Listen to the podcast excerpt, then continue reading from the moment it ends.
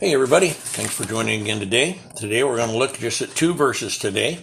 1 Timothy chapter 6, verses 11 and 12. Uh, we had been looking last time at Paul's talking about contentment and uh, don't be like others running after riches as the main goal. Don't use the word of God to try to profit from it. Now, this is not saying one cannot be a paid preacher because there are other passages that says they can be, just as we said a couple times back that it's okay for even elders to be paid, but that should never be the motive for ever sharing or teaching the word of God.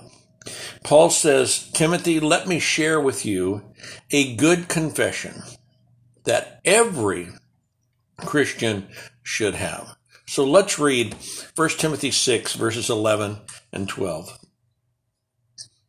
But you, O man of God, flee these things and pursue righteousness, godliness, faith, love, patience, gentleness.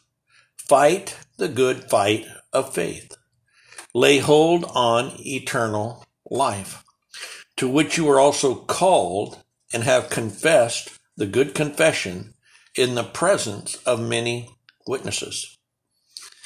In our lives, I often look at our lives like a, a journey every day, and even sometimes like a journal. Every day we are writing something about uh, our lives and where we're going to spend e- eternity. As a Christian, I understand on this journey, we're never going to reach perfection. The only perfect one to ever walk this planet was Jesus Christ. And he went to the cross and died for us so that his blood could continue to cleanse us and continue to cause us to appear blameless before Christ. And, you know, it doesn't mean we don't have to do anything. We have to do the best we can to serve him and to be obedient.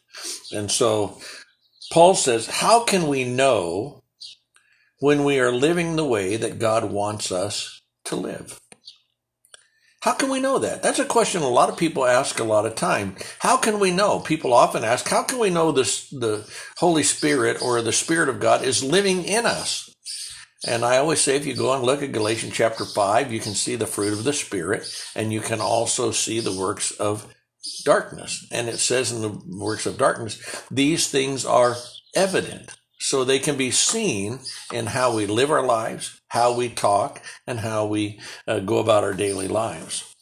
In 1 Timothy chapter 6, verses 11 through 21, now we're only going to cover 11 and 12 today, but 11 through 21 gives three ways we can show our service to the Lord, and three things we can think on and concentrate on.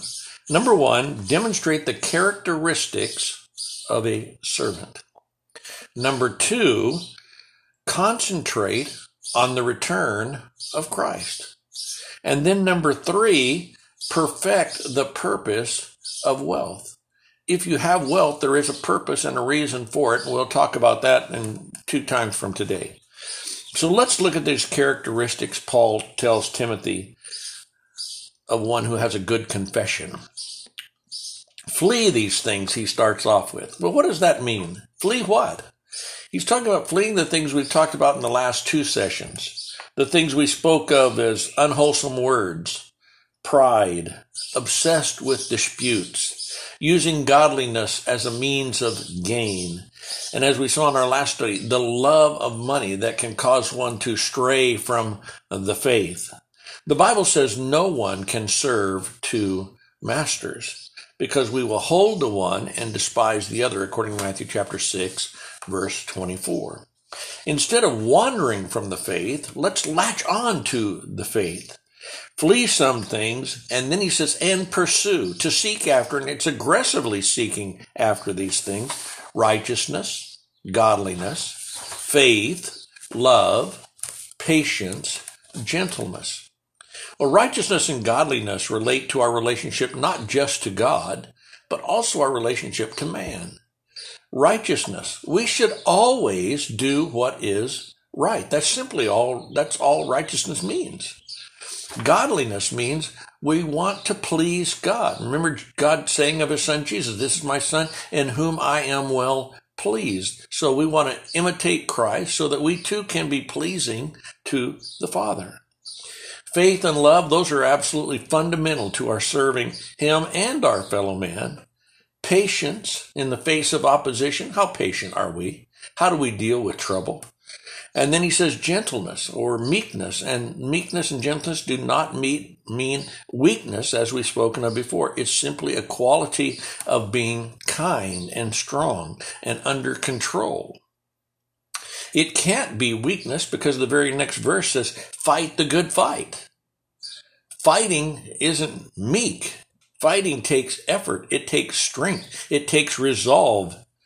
And why are we fighting? So that we can lay hold of eternal life.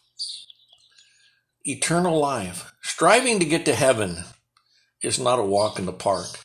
It's not easy. Satan throws obstacles in the way every time we go somewhere or constantly. He's, he's trying to get us off the path.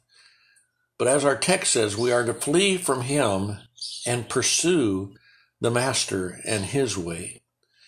Our Christian journey every day is not a sprint, it is a marathon. We may at times get sidetracked, but never get out of the race. Refocus, reset your sights on Jesus, reset your sights on heaven. Next time, we're going to talk about resetting our sights on Jesus' return. The race is there to be won press forward for the prize. As the song says, soldiers of Christ, arise and put your armor on. Thanks for being here. See you next time.